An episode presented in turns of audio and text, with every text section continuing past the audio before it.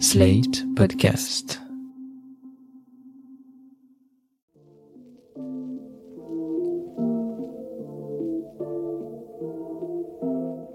Bonjour et bienvenue dans New Deal, le podcast IFRI TTSO Slate qui revient chaque semaine sur l'actualité des États-Unis. Je suis Christophe Caron et je suis en compagnie de Laurence Nardon, responsable du programme Amérique du Nord à l'IFRI. Bonjour Laurence. Bonjour Christophe. Avant de commencer cet épisode, Laurence, un mot sur la fusillade qui a fait, à l'heure où nous enregistrons ce podcast, 21 victimes, dont 19 enfants, et qui pose encore une fois la question du port d'armes aux États-Unis. Nous vous renvoyons à l'épisode 6 de New Deal, qui s'appelait à l'époque Trump 2020, où nous interrogions ce droit constitutionnel si étrange vu de France, à l'époque Trump donc, et nous reviendrons la semaine prochaine sur le sujet pour voir ce qui a changé depuis l'arrivée de Biden au pouvoir. Mais cette semaine, Laurence, nous allons parler de la visite du président Joe Biden en Corée du Sud et au Japon, visite pour rassurer les alliés américains dans la région et leur dire que la guerre en Ukraine ne détourne pas complètement Washington de la zone Indo-Pacifique. Lundi 23 mai, lors d'une interview à Tokyo, Joe Biden a été jusqu'à déclarer qu'il serait prêt à intervenir militairement pour défendre Taïwan en cas d'agression chinoise, une déclaration qui tranche avec la ligne officielle américaine depuis les années 70, ligne qui repose sur une ambiguïté stratégique en ce qui concerne la défense de Taïwan. Alors, dès le mardi 24 mai, le président est revenu en arrière en expliquant que la ligne officielle américaine n'avait pas vraiment changé. Mais cette situation est-elle tenable pour Washington? Ne serait-il pas temps de proposer une autre politique étrangère, et en particulier une politique moins hostile à la Chine?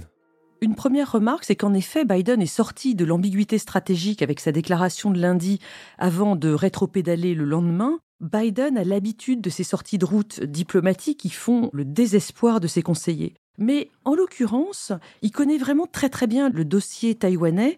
En tant que sénateur du Delaware dans les années 70, il avait participé aux discussions autour du Taiwan Relations Act, une loi de 1979 qui autorise les États-Unis à vendre des armes défensives à Taïwan.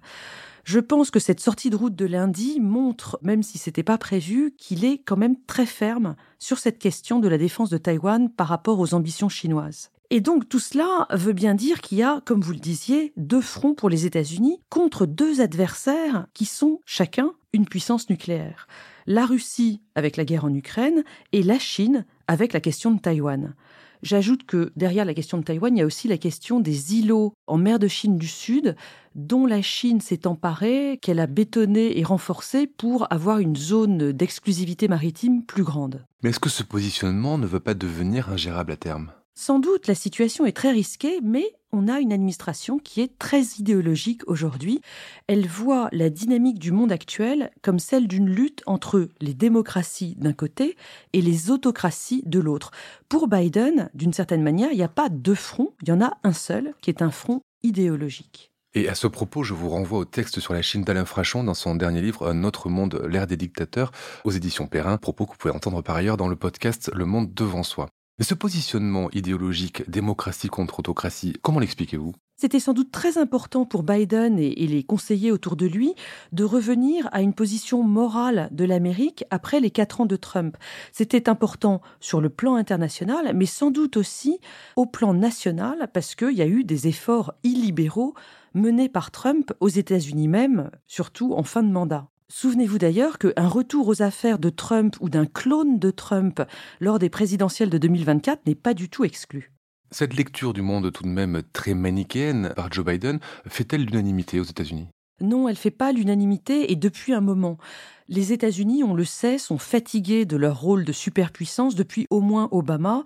Obama qu'on décrivait déjà comme un guerrier réticent. Il n'avait pas envie de mener des interventions militaires à l'étranger. On l'a vu en Libye, par exemple. Absolument, c'était en 2013. Et puis sous Trump, qui était un nationaliste de repli, c'était un peu la même chose. Sur le plan politique, aujourd'hui, les voix réticentes à l'intervention militaire à l'étranger sont toujours présentes à l'extrême droite chez les Trumpistes, ainsi qu'à la gauche du Parti démocrate chez Bernie Sanders.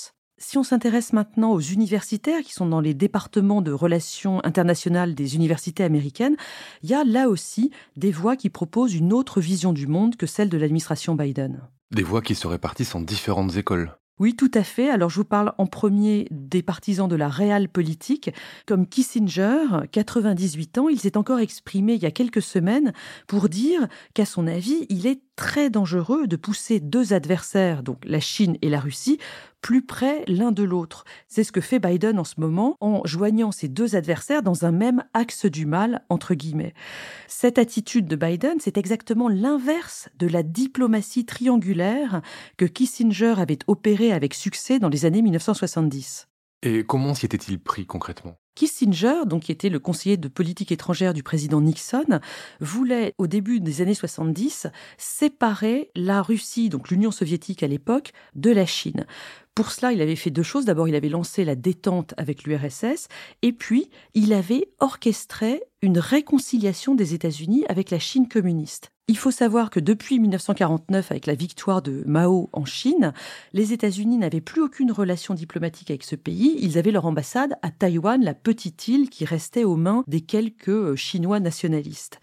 Kissinger a réussi à envoyer le président Nixon à Pékin en 1972, ce qui a entamé donc l'établissement de relations diplomatiques entre la Chine communiste et les États-Unis, ce qui été accompli quelques années plus tard sous Carter en 1979. Le corollaire, c'était bien entendu la rupture des relations diplomatiques des États-Unis avec Taïwan et la reconnaissance par Washington de la politique de une seule Chine.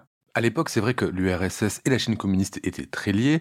La réconciliation des États-Unis avec la Chine que vous venez d'expliquer est un coup de maître du point de vue diplomatique. Mais est-ce qu'on peut dire qu'aujourd'hui, Pékin et Moscou sont aussi proches qu'au début des années 70 eh bien, je ne crois pas, parce que leur alliance, elle tient en réalité à leur opposition commune aux États-Unis.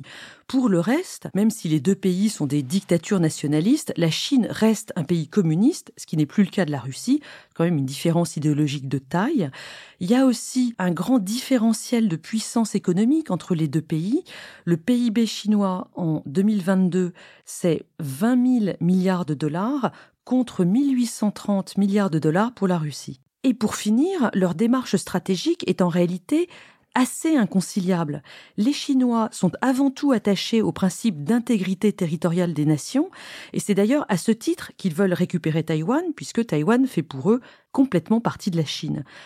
En revanche, aux yeux de Pékin, l'attaque de la Russie contre l'Ukraine, c'est une atteinte à l'intégrité territoriale de l'Ukraine. Et donc, ils ne sont pas du tout tentés par l'aventure que la Russie est en train de réaliser en ce moment euh, en Europe. Conséquence, les Chinois soutiennent la Russie, mais plutôt mollement depuis le 24 février, début de l'invasion. Je vous cite les mots de Joseph Borrell, qui est le haut représentant de l'Union européenne pour la politique étrangère. Il a parlé de neutralité pro-russe pour l'attitude de la Chine ces temps-ci. Une neutralité pro-russe, ça ne va pas très loin. Si je vous suis et si on suit le raisonnement de Kissinger, les États-Unis devraient donc se rapprocher de la Chine. Oui, et c'est la thèse de Michael Hirsch, qui est un journaliste de renom euh, à Foreign Policy. Cette semaine, il publie un article dans lequel il prône ce rapprochement en insistant notamment sur la nécessité de mettre fin aux tarifs douaniers qui avaient été mis en place sous Trump contre la Chine et qui n'ont jamais été levés depuis. Mais quand même, il faut bien voir qu'un rapprochement US-Chine en ce moment paraît très difficile. L'administration Biden a dénoncé l'ennemi chinois depuis le début, donc euh, ce serait difficile pour elle de se dédire, d'autant plus que l'hostilité à la Chine, c'est l'un des très rares, peut-être même le seul point d'accord bipartisan à Washington en ce moment. Pour une administration à six mois des élections de mi-mandat, il serait véritablement suicidaire de rompre avec cette attitude. Mais en Chine, on serait prêt à se rapprocher de Washington? C'est la même chose côté chinois parce que Xi Jinping fait face au congrès du Parti communiste à l'automne prochain, pendant lequel il va briguer un troisième mandat. Lui aussi a tablé énormément en politique intérieure sur l'opposition aux États-Unis.